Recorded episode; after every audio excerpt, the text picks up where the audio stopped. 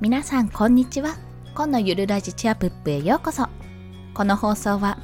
飛行機を見ると大興奮。大きくなったら乗ってみたい。2歳娘チータの提供でお送りいたします。はい。帰り道にねよく飛行機が通るんですけどもそれを見るたびに飛行機って。これね前にも言ったかもしれない。でもねめちゃめちゃ可愛いんですよ。でこの前、ね、飛行機乗ってみたいって話をしたら乗りたいって言ったのでまあいずれ乗ることになるかなって思っているんですね。でも私 あの飛行機乗った経験もちろんありますし海外に行った経験も2度かん？3度？3度？3度だ。あ3回行ってるわ。まあ3度あるんですけどちょっとね妊娠をきっかけにパニックになって以来私飛行機乗ると絶対発症しそうだなって思ってなかなか乗るに至らないという、まあ、そんなお話でございました。余談です。ということで今日のお話は連絡帳の手間をなくせ保育士が知りたい3つのポイントについてお話しします。これはですね、まあ、連絡帳をね書いているお母さん方ママさん方いらっしゃると思います、まあ、パパさんももちろんね書いてる方いらっしゃると思います。保育園が特に連絡帳というものがありまして最近なんか小学校でも連絡帳のやり取りがあるっていうことを私は聞いて自分の時代にはなかったんですよ。でも学童をやっている時にあのコメントでやり取りしている人もいるっていうような形だったんですよね。でもどうやらそれが最近義務化というか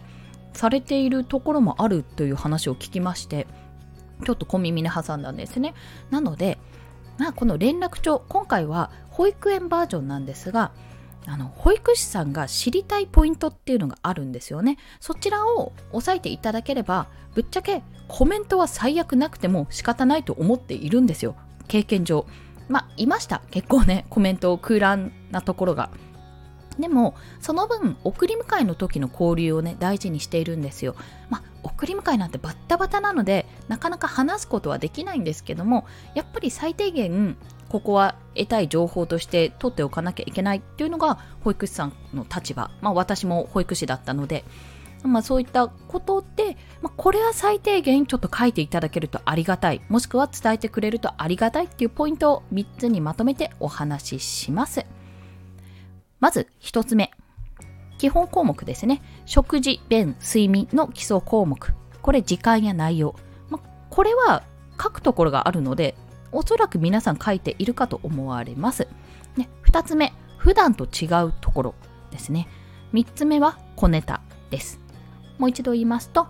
1つ目、食事、便、睡眠の基礎項目。2つ目は普段と違うところ。3つ目は、3つ目は小ネタです。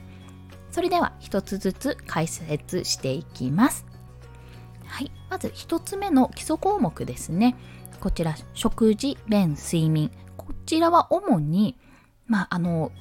え年齢にもよるんですが、あと連絡帳のどんな連絡帳をねその園で使っているかにもよるんですけどももしかするとアプリのところもあるかもしれませんが基本的に食事便睡眠というのは時間や何を食べたかですね。食事に至っては何を食べたか。あと便に至ってはどんな状態の便かっていうのを各欄が各項目が基本的なところであると思います。これはご家庭で帰ってくれること書くことも前提なんですけどももちろん保育園側でも保育園にいる間の時間の部分は書いています、まあ、それをね必ずちょっと記入漏れのないように頑張っていただきたいというところ、まあ、なぜかというとこれは保護者側の視点でも保育士側の視点でもあると思うんですがお子さんの様子をね要は自分が見ていない時のお子さんの様子を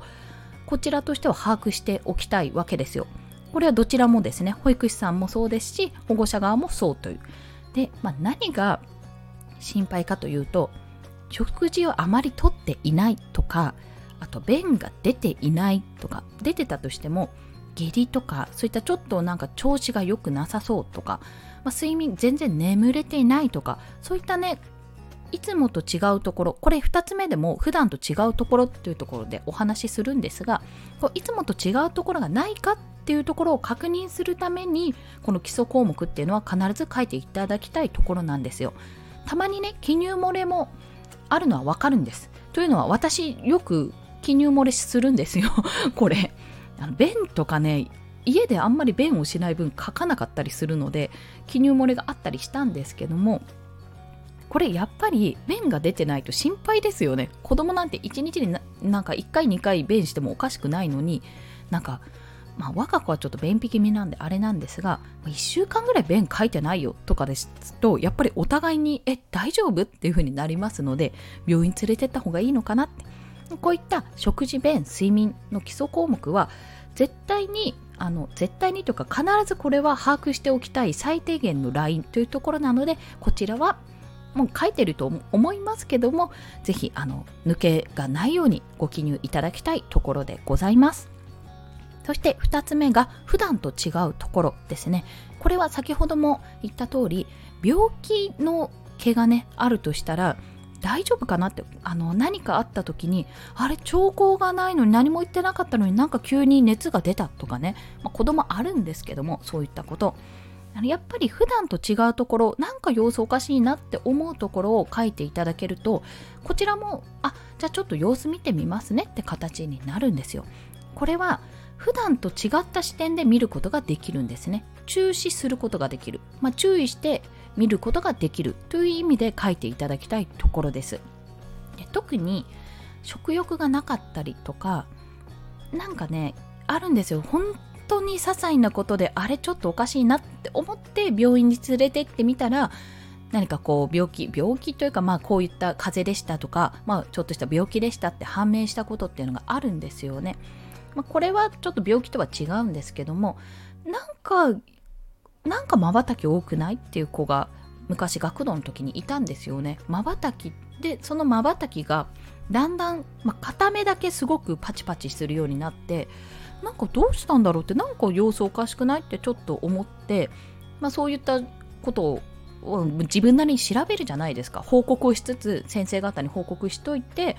なんだろうと思って調べたらチックの毛があったっていうことがあったんですよね。チック症っていうのがあるんですよ。これはなんかストレスなどを感じた時にこうまばたきだったりまばたきが一番多いかな。表情顔とかも手とかのなんかなんだろうって一見癖のように見えるちょっとした行動なんかしないけど繰り返してる行動っていうのが実はチック症って言って、まあ、子供の時にあの割と出てくる子がいるっていうことなんですね。まあ、これ成長とともになくなっていったりそのストレスなんとなく感じてるストレスを軽減させることで、まあ、チック症っていうのは収まっていったりするんですけどもやっぱり周りから見るとえ何その動きみたいななんか貧乏ゆすりとかそんなようなレベルの何何それみたいななんかおかしくないってぐらい本当にちょっとおかしくないってぐらいの動きでそういったことが見えるので、まあ、この些細なこれどうしたんだろうって些細な普段と違うところっていうのがに気づくとその抱えて自分でもね本人でも気がついていなかったストレスとかそういったことを感じてそれをご家庭に伝えることであなんかじゃあちょっと習い事の量を減らしてみますとかもう少しじゃあ親子でいられる時間を増やしてみますとかそういったね改善につながるかもしれないのでこういった普段と違うなって思ったところは是非書いていただきたいと思います。そして最後3つ目は小ネタです、まあ、これが一番ねあの書いてほしいんですけど、まあ、なかなかちょっと難しいかなって、まあ、ここは優先順位は低いかなっていうところなんですね。これは小ネタというのは、うん、例えばですね、まあ、先ほど私がスポンサーあなんちゃってスポンサーなんですけど提供で報告したその飛行機を見てわー飛行機って言ったとかねほんとそんなことでいいんですよ。それが何に通ずるかというとそのあの子供との話題作りになります。そして子供の興味を引いてるものが例えばそれがねアンパンマンとかあアンパンマンの話多いなって思ったらじゃあちょっとアンパンマンの歌とか歌ってみようかなってそういうふうに活動の中に取り入れることができるんですね。あとはもう単純に子供に話しかける時に「ねえねえそういえば飛行機好きなんだって」っていうような話しかけ方ができる。これの何がいいかってまあ、いつもの担任の先生とかいつも関わってる方は全然いいんですけどバイトの方ですね。非常勤の方とかアルバイトの方パートの方とか新しく入ってきた方はやっぱりどうやって最初子供と接していいかわからない時があるんですよ。そういった方に「あこの子はね飛行機好きなんだよ」って昨日ねなんかアンパンマンのチョコ食べてすごく喜んでたってなんて話をするとそのそこから会話がつながって距離感が一気に縮まるんですね。そういった意味合いでも使ったりします。あとはね逆に子供が最近あの入園というか入園っていうのかな？最近も来ることが決まった子供。要は新しく入ってきた子に対してやはりこういった小ネタがあるとそこから話しかけてねだんだんと距離が縮まっていくので少しでも早く保育園になれるためにそういったことも書いていただけると非常にありがたいと思います。これは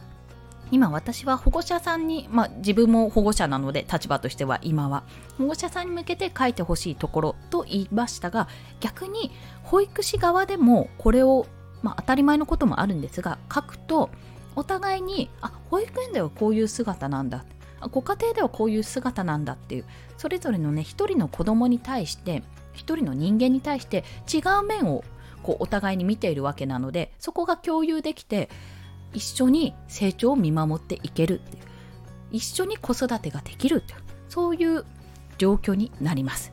まあ、子育てって基本的に親がするものでしょって家族がするものでしょっていうのはもちろんそうなんですけどもやはり今のご時世まあ今のご時世というか前からですが周りがね地域が協力したり周りにご近所の方が協力したり家族他のおじいちゃんおばあちゃんとかそういった周りの親戚とかね家族が協力したりもちろん保育園のような子育て支援施設が協力したりといろんないろんな大人やいろんな人の目で子供を育てていくっていうところがやはり大切なのでこれはね断言できます。大切なんですよ。私もその恩恵をあのあやあやかりで恩恵を受けてますしね。本当にご近所の方にやっぱり助けられてる部分もあってそうしたことが次につながる。次の世代につないでいくことだとやっぱ非常に強く